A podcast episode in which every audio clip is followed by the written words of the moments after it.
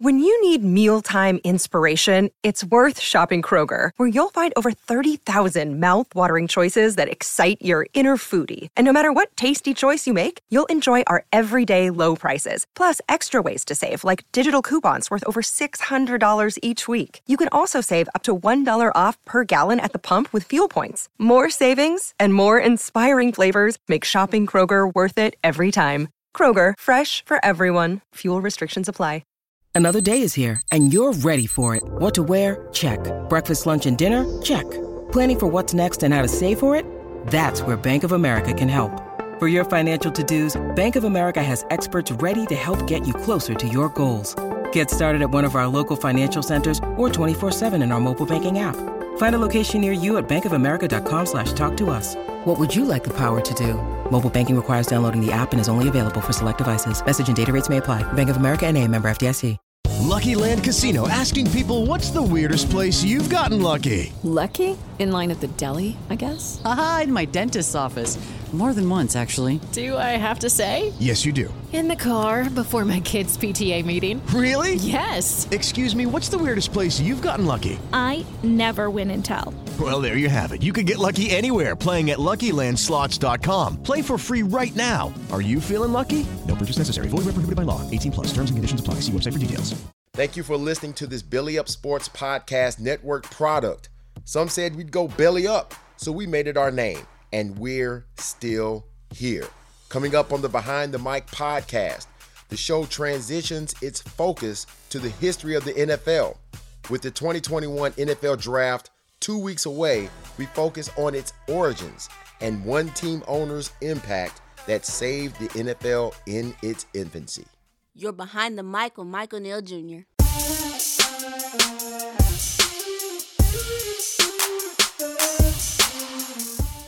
What's happening, people?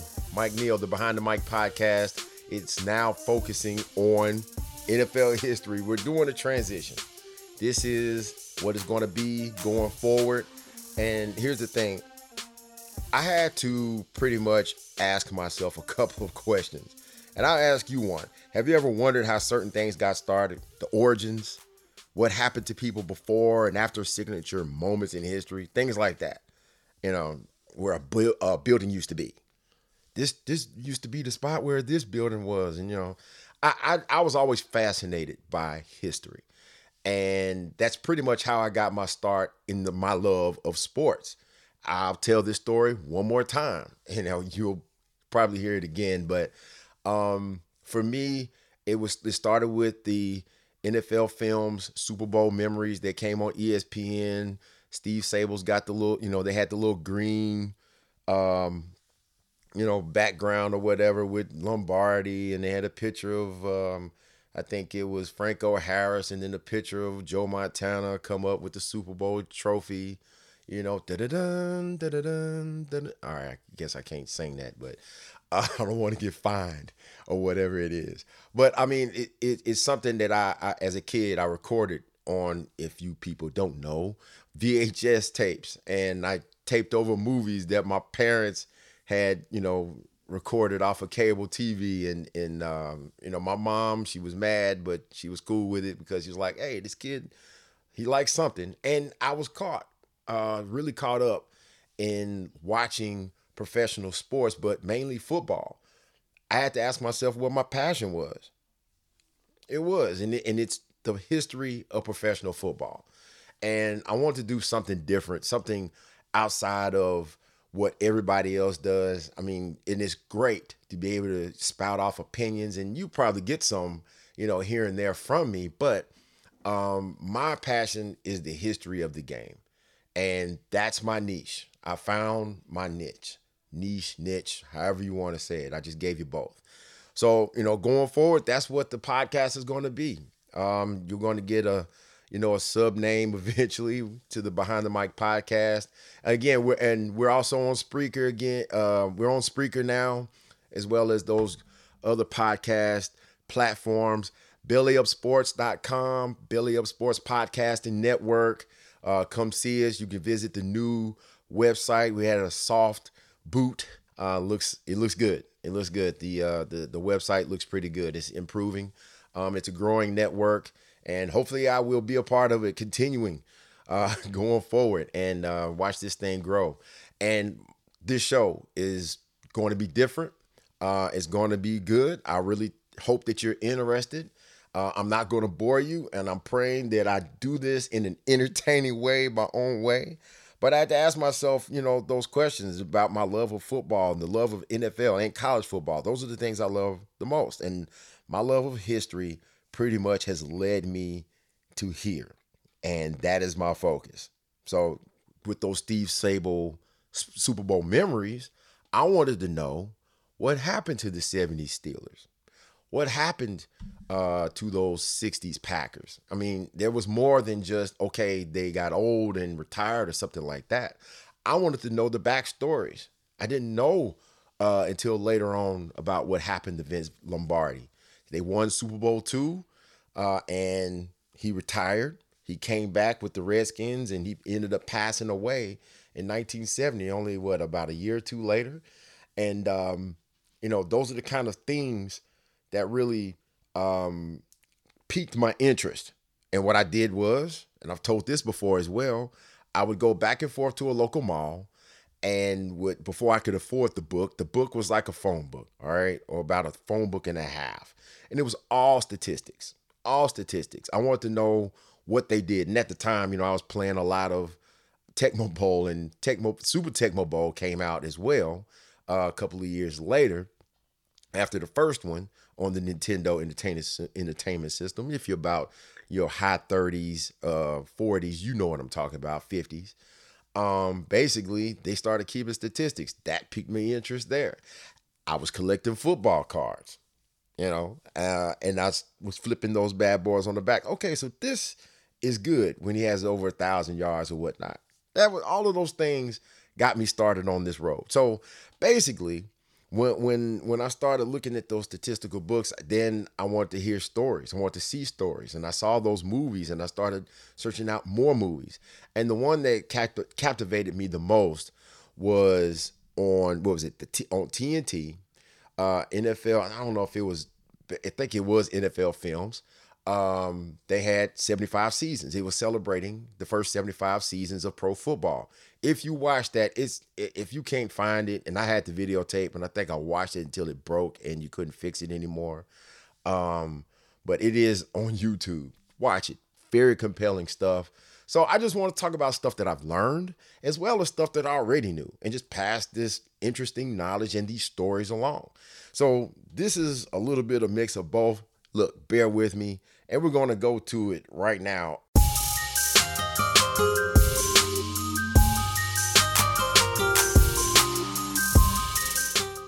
We all love the NFL draft. It's coming up in two weeks, right? Uh, we're looking at these guys that are about to get drafted, like Trevor Lawrence. Um, everybody's looking at Penei Sewell, Justin Fields, Travis Etienne, Najee Harris, DeVonta Smith, Mr. Heisman himself, and uh, several others. So, I mean, but there's a start to everything. You have to start somewhere, right? And there wasn't always an NFL draft. The league is what, 100 years old? Come what, last year, I think it was? And even then, you have to have an understanding of the times that the draft eventually was formed formulated out of. What has the draft become? It's a TV event that rivals in an NBA and NHL playoff games. People watch the draft before they'll watch a playoff game if unless you're a big NFL or NHL fan. It rivals playoff games and championships. The ratings are high. Why? I mean, just look at it. I heard it described last week as this, and I'm kind of paraphrasing. Basically, a guy who gets his name called, slaps on a hat, and walks across the stage, bro hugs a commissioner or the commissioner, and it gets better ratings than people that's actually playing the game. Nobody watches the MLB draft. Well, I don't want to say nobody, but somebody does. A majority of people will be in that room to watch that television with the NFL draft and even the NBA draft. I mean, I check out after probably the first 10 picks, really the first five, because we already know who they're going to be, unless the Cleveland Cavaliers pick somebody, you know, just completely off the off, you know, I I, I still don't understand the Anthony, uh, not the Anthony Edwards pick, but the uh the pick that they had a couple of years ago. I forgot the guy's name. He's not. I don't, I don't even. I don't even know if he's in even in the league anymore. Uh, the kid that was in at UNLV. Go figure. But those kind of picks have been made in the NFL draft as well, right? We've had we've seen some dumb stuff done, and we've seen some of the smartest moves made, and we all think we know what we're talking about. We got Mel Kiper, and back in the day was Dr. Z. Um, so I mean, you have so many. It's become an event. It's a television event, but there were some humble beginnings, and I think that the man that played the biggest part in it, he actually saved the league, and some some smart men actually came together and put this thing together in order to save the league because they realized how important these moves were. Here it is. So at the time, football started pretty much, pro football started in 1920. The NFL was finally formed, you know, around 1920. And you have to understand the time, at the time, college football was king. It was all about college football. Okay, so just think of it as the XFL that was defunct, boom, just like that. That's the NFL in the 1920s. College football was what the NFL was what the NFL is now. That's what's all the rage, right? And so they were a startup. Eventually down the road, after some teams have been inserted in the league and some failed because why? They didn't have enough money. The teams that won had the money. They had the gate. But the teams that did not do so well, they didn't get as much money because look, I'm not going somewhere um, to see somebody lose. Hint, hint. Some of these teams now they perennially lose, and the fans keep showing up. Not back then. You didn't win, they didn't show up, and eventually you didn't have a team anymore. Well, the college, the best college football players back then, they were essentially free agents. So just imagine that the owners, and I guess they didn't really have scouts yet, right? The owners would travel all over the country to talk to these guys. They were seniors because they were protecting their eligibility because the NFL was like, okay, you want me to play and do this? It was a step down. And so they had to convince these guys, and it was always about the money. All right. So if you couldn't pay, they was not going to play for you. The NFL early on was dominated by the Chicago Bears and the New York Giants, for instance. And then there were the Philadelphia Eagles. So we're going to fast forward from 1920 to about 1935. And what do we I've been reading a couple of books. I don't know if you've heard of was it On the Clock? But uh, the other one I've been reading is America's Game, the NFL at 100. It was written, co-written by Jerry Rice and uh, author Randy O. Williams. Very, very good book. Um, I'm, I'm in the midst of finding some books that I used to read a long time ago. I'm I'm still looking for them. I found some of them, and they're coming to me. Come on, Amazon, come through for me. So, the way that the book describes uh, a game in 1935. Basically, the Philadelphia Eagles, who were owned by Bert Bell, they were playing against the Green Bay Packers, who were loaded with Hall of Famers. I don't know if you know these names, but you should. Don Hutson, Arnie Herber, Johnny Blood. They just beat the Eagles 13 to 6. The Eagles had just lost their fifth straight game. And they ended that 1935 season with the worst record in the league. And on top of that, they were dead last in offense and almost, well, they were next to last in defense. He was tired of that, right? So you have to understand that the best college football players were able to sign with any club. Most of the time, they're going to sign with the good teams. That's how the good teams remain good. Picture it like this college football. We got the NFL draft. You know exactly who's going in the NFL draft. And most of those players, if you look at some of the rankings as far as the, the, the lineup of the, the the top 100 prospects, for instance, Trevor Lawrence, Justin Fields, Ja'Marr Chase, DeVonta Smith, Patrick Surtain Jr., Jaylen Waddle. Uh, you see a Travis Etienne. You see a, a theme here. It's all the same players from all the same teams. It's Clemson. It's Alabama. Uh, it's Ohio State. It's uh, LSU. Even though LSU coming off their championship last year, we don't have to go into that. We know why they weren't as good this year. Half their roster, which was really good, is now in the league. But imagine it like that. That was the NFL back then. Alabama was, just say, the Bears. LSU, Ohio State, they were the Eagles and the Packers. Those were the teams that were getting all the good players, and they stayed on top and they were basically beating each other up at the top. Parity is very important in the league. You see how things can be when you complain about college football, everybody up at here at the top. Unless you're a fan of those four or five teams, you're probably not going to even get invited into the Final Four, right? Bert Bell saw this, and he said this was going to be a problem long term if we don't do something about it. His suggestion a draft where the worst team gets to pick according to their record. Worst gets to pick first, best, well, you get to pick last. That's where the model came from. And he did have a last ditch effort at the end of that season, heading into 1936. There was a star fullback linebacker. I'm trying not to butcher his name. They called him King Kong Kotzka. He was out of Minnesota, played for the Golden Gophers. He was like one of the best players coming out.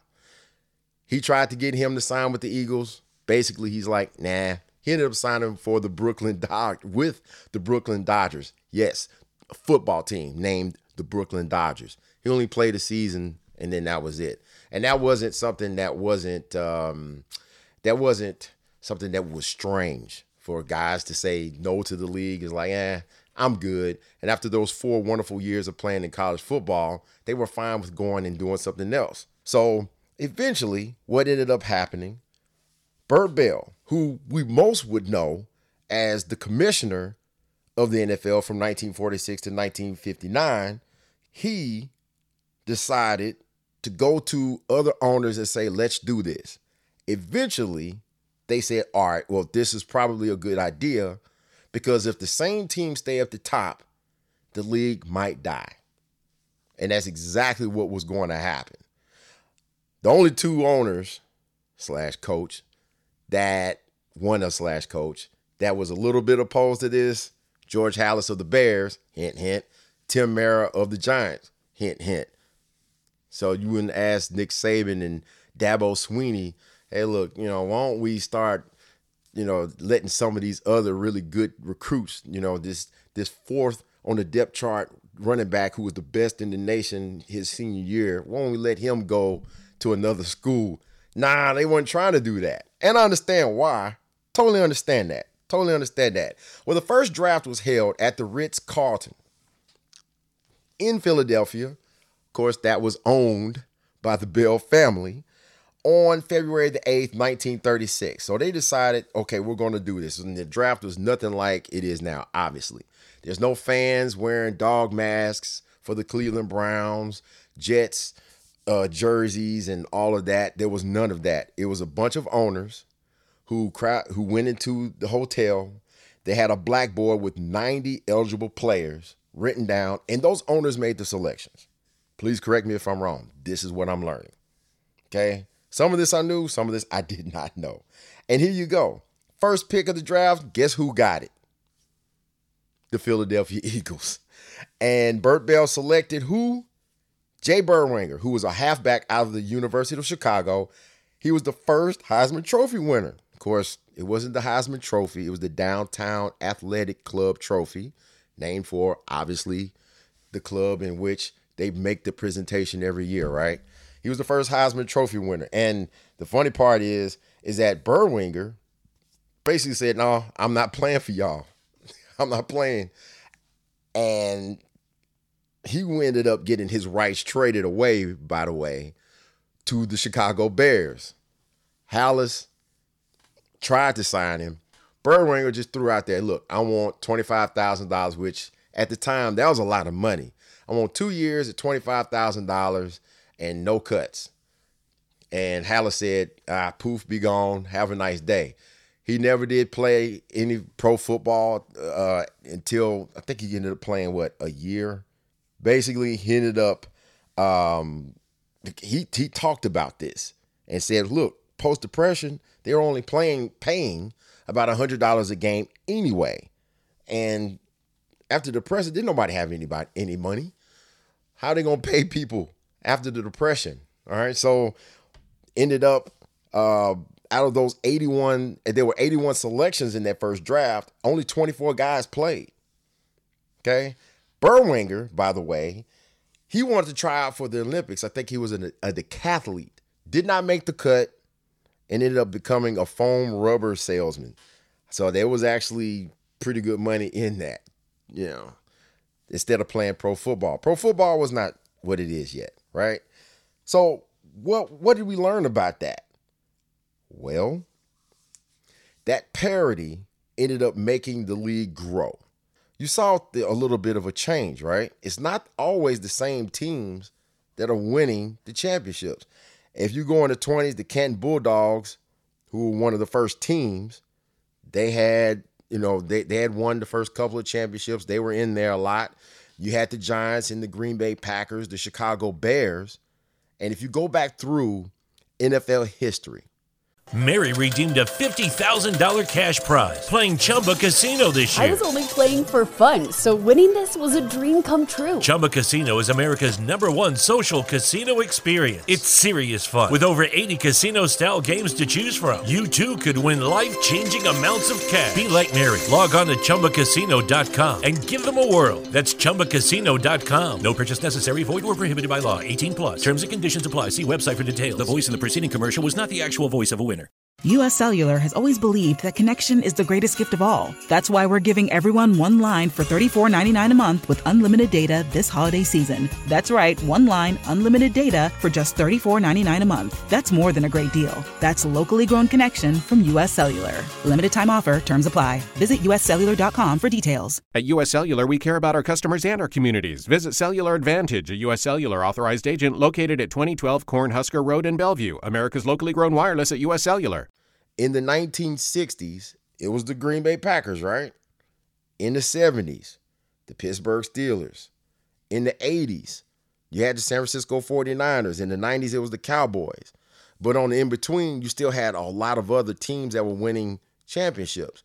And then parity became more and more widespread.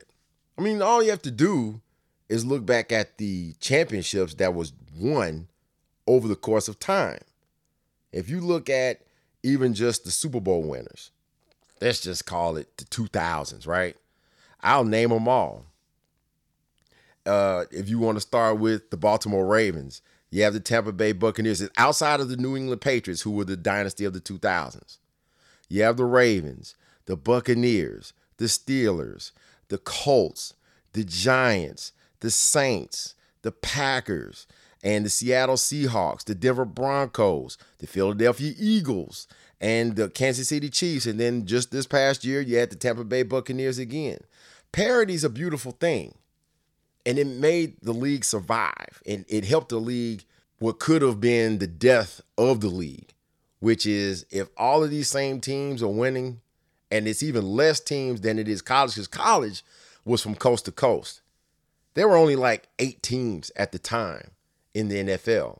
And so, in order, order for them to, to grow, there was a, a startup league in 1946, the AAFC, that had the Cleveland Browns and and a couple other teams. And then that league got either some of the teams ended up out, and then a good chunk of them ended up joining into the NFL, made the league grow some more. You had the AFL. We all know the story of the AFL when it began in 1960. And all of those teams, the AFL NFL merger that was finalized in 1970, that grew the, the league even, even more. Eventually had what, 32 teams. You have a little more now, right? So it grew the league, and therefore there was more parity. And scouts played a really, really big role in this. I've read because there, like I said, there were owners that were making these selections. And they had to go and negotiate with these guys who, like I said, were essentially free agents. And they could go anywhere they wanted to in the country. But of course, they were going to go to the same teams because they were the ones that were paying. Why would I go work, you know, for McDonald's when I can work work at a restaurant like uh, Ruth Chris? If I can make top dollar here as a cook instead of being on fries making 1050 an hour, why would I do that?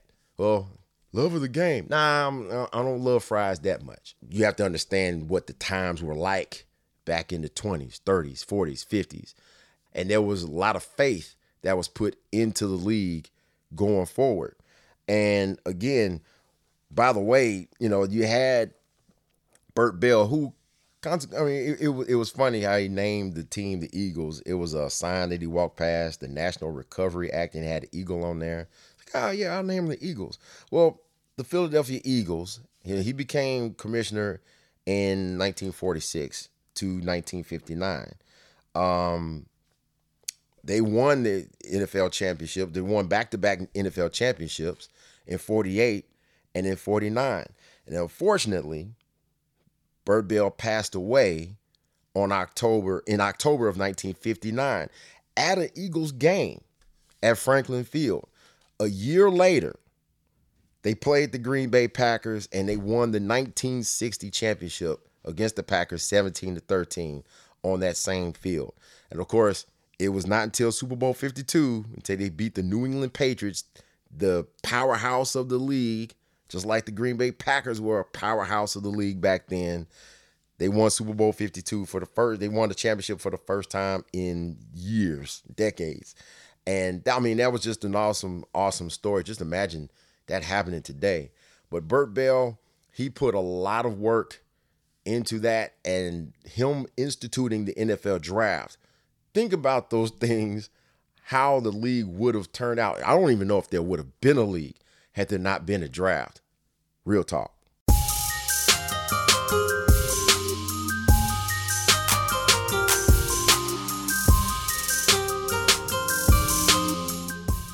Eventually, I'll get to talking about scouts, but I'm gonna have to honor two scouts that I read about.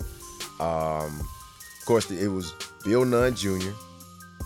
Uh, he worked with the Pittsburgh Steelers and also the Kansas City Chiefs in the AFL, the actual first black, full time black scout in NFL history was Lloyd Wells. And they had a pipeline to those black schools, to, the, to those, uh, to, to all of those HBCUs where, you know, they weren't getting drafted. You know, we'll, we'll do something on the history of African Americans in the NFL but I thought that that was very, very interesting.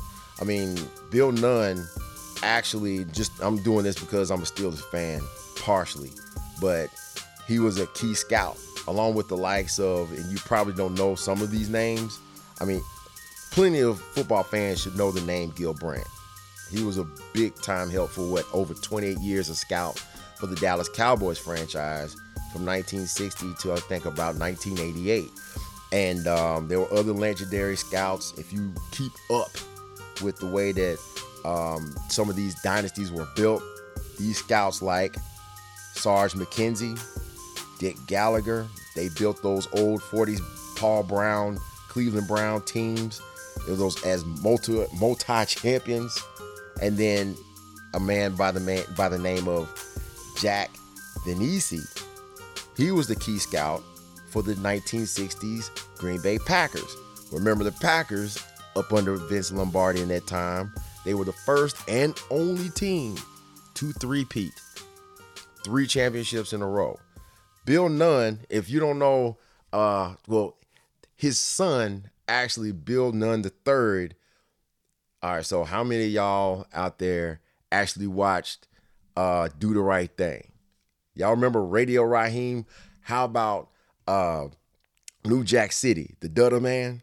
That's Bill Nunn's son. All right. Unfortunately, he passed away early. He had leukemia. Uh, what back in 2016? Well, Bill Nunn Jr. He was a key scout with the Pittsburgh Steelers, and he started off as a sports writer, and eventually, when Chuck Noll took over as head coach in 1969, they actually hired him. He had a plug, and he was a guy that actually wrote columns that pointed out the the great black players and all American, all black, all African American uh, teams for uh, for the for his newspaper. It was called the Pittsburgh Courier, and it was an African American newspaper. And I'm gonna give credit where it's due. This was a um, an article from 2014, the New York Times by William Yardley. Uh, this is this is after Bill Nunn passed away at the age of 89.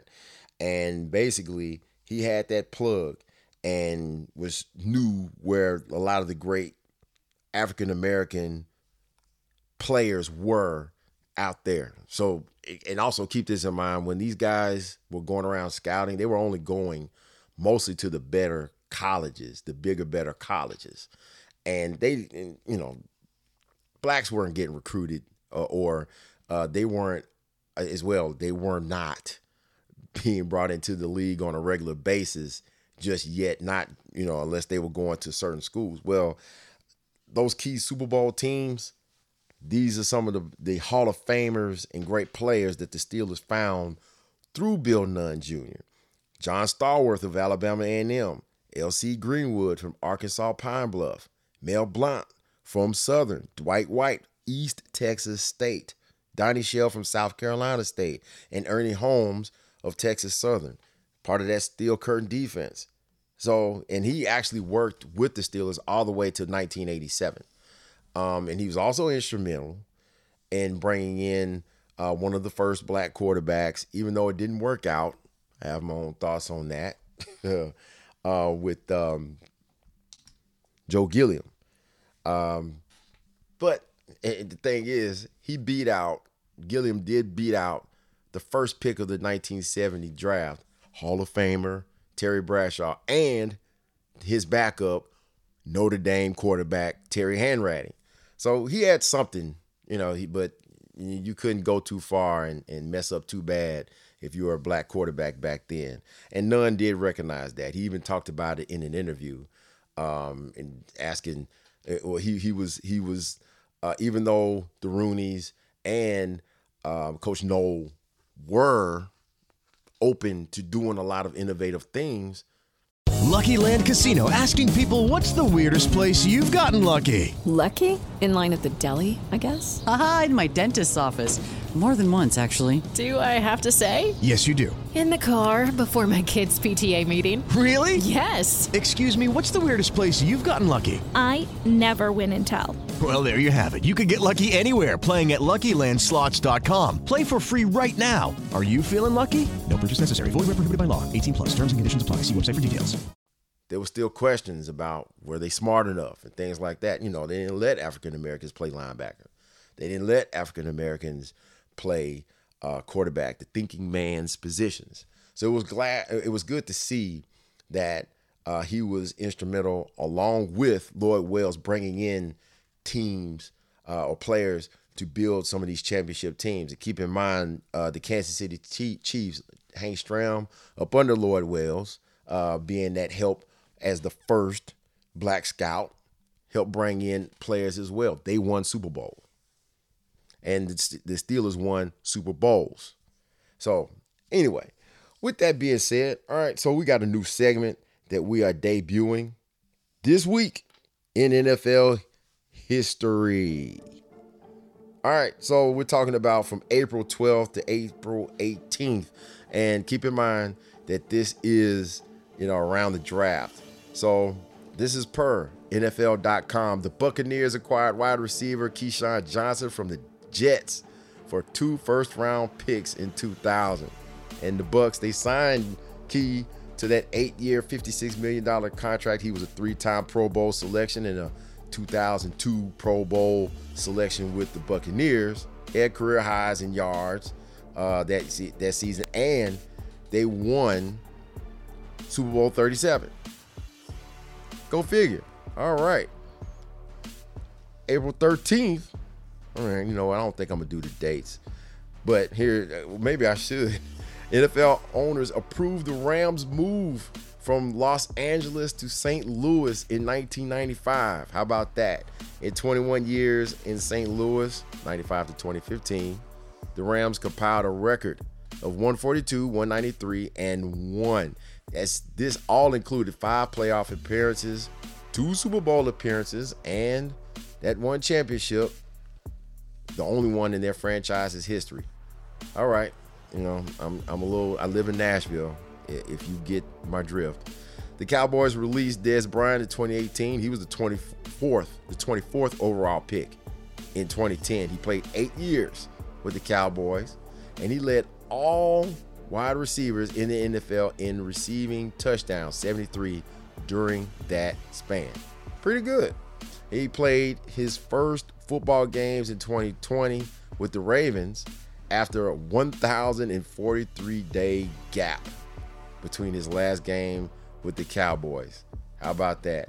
Or also um, in April, or, or let's just go April 14th, Jared Allen signed a one day contract with the Vikings and he promptly retired from football in 2016. I think he might be a Hall of Famer. He might be. 136 career sacks, that's 12th in NFL history. He might be a Hall of Famer. April 15th, Hall of Famer Weeb Ewbank became the New York Titans' new head coach. Of course, in 63, they, t- they changed their names to the Jets. He won back to back NFL titles with the Colts in 58 and 59 and guided the Jets to their one and only Super Bowl win, Super Bowl three, the Joe Namath guarantee, y'all.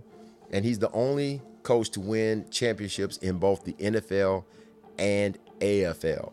April 16th, guess what happened? The Patriots selected Tom Brady 199th overall in the sixth round of the NFL draft in 2000. Six time Super Bowl champion with the Patriots, three time AP NFL MVP, three time first team All Pro, and 14 time Pro Bowl selection, tied for most in NFL history. On the 17th, the Colts selected Hall of Fame running back Edgerrin James, fourth overall in the NFL draft in 1999. He is the Colts' all time leader in rushing yards, 9,226, and touchdowns with 64. He was a four time Pro Bowl selection. In 1999, he was a first team All Pro, a Hall of Fame All 2000s team member, and the 1999 AP Offensive Rookie of the Year. He led the league that year with 1,500 yards. Uh, and he's one of three players since 1970 to lead the NFL in rush yards in each of his first two seasons.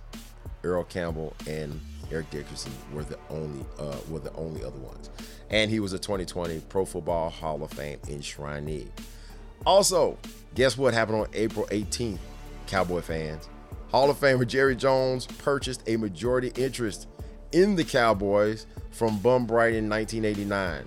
The Cowboys, in 32 seasons under Jones since 1989, they're 276 and 236, 11th best win percentage in the NFL, and three Super Bowl titles. God, that was a long time ago, wasn't it? Cowboys in 29 seasons under Landry from 60, their inception, to 1988. They were 250 and 162 and 6. Second most wins in that span behind only the Raiders. The Raiders. And two Super Bowl titles. How about that? The Cowboys selected Hall of Fame quarterback Peyton Manning, first overall in the 98 draft. He's a 2021 Pro Football Hall of Fame enshrinee, first ballot He was 14 time Pro Bowler, tied for most in NFL history. Guess who the other one was? And a five time NFL MVP, most in NFL history. Two time Super Bowl champion, set single season passing yardage record 5,477 yards, 55 touchdowns with the Broncos back in 2013. And he's a member of the NFL 100 all time team. Also, another Hall of Famer was selected in 98. That's right, DB Charles Woodson, fourth overall. God, I used to love watching him play in Michigan. I really did. I, I, and and going back, I'm like, if I could go back and, and do that, that that would have been great.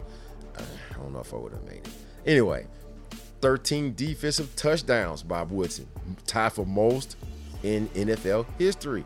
65 career picks, fifth, tied for fifth in NFL history. The 2009 AP Defensive Player of the Year. He co-led the NFL with nine picks and three of those returned for touchdowns. Nine-time Pro Bowl selection, three-time first-team All-Pro, and ah, God, do I have to say this? I'm a Steelers fan. A Super Bowl 45 champion with the Packers. God it. All right. Okay, I'll calm down. Okay, so my second favorite player in NFL history was selected. Jerry Rice was the first. Vikings selected Hall of Fame wide receiver Randy Moss, 21st overall in the NFL draft in 98. Man, how many teams did he make pay for that? And the Cowboys were one of them, right? He holds the single season receiving touchdown record with 23 in 2007 with New England. It took him one more game. Jerry Rice did it in fewer. Led the NFL in receiving touchdowns in five seasons, three with Minnesota, 156 career touchdowns receiving, second all time, six time Pro Bowl selection, four time AP first time, first team All Pro, and the Rookie of the Year in 98. He led the uh, NFL with 17 receiving touchdowns, by the way, and a member of the NFL 100 all time team. All right.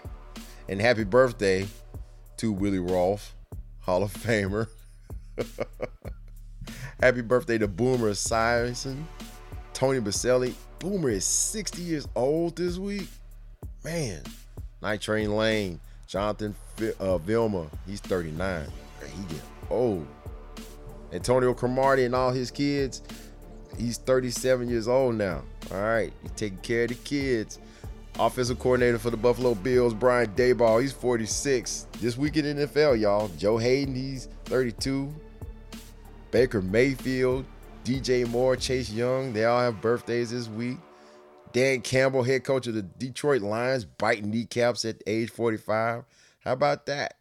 And then uh, Ted Ginn, I loved watching him. All right, I did talk about a Wolverine, and I dare not just come right behind him with a um, with an Ohio State Buckeye. I'm not in that rivalry, but I did enjoy watching Ted Ginn play too. Uh, yes, it was really great. It was really great. Anyway, so all right, that that's the show. That's the show. Look, it's only going to get better, ladies and gentlemen. Um, I hope you enjoyed it. Uh, just hey, follow me at Behind the Mic on Twitter. You can find me on Instagram, and the um, Facebook page is almost finished and will be operational. So let me know what you guys think. We're going NFL history from here on out. It's not going to be a podcast as usual. And uh, we're going to learn something together and we're going to teach something at the same time. All right. That's going to be it. Y'all going to tell your people about this podcast. I need y'all to follow me on social media and I need you to also listen, download, like, subscribe, or I'm going to find your house out.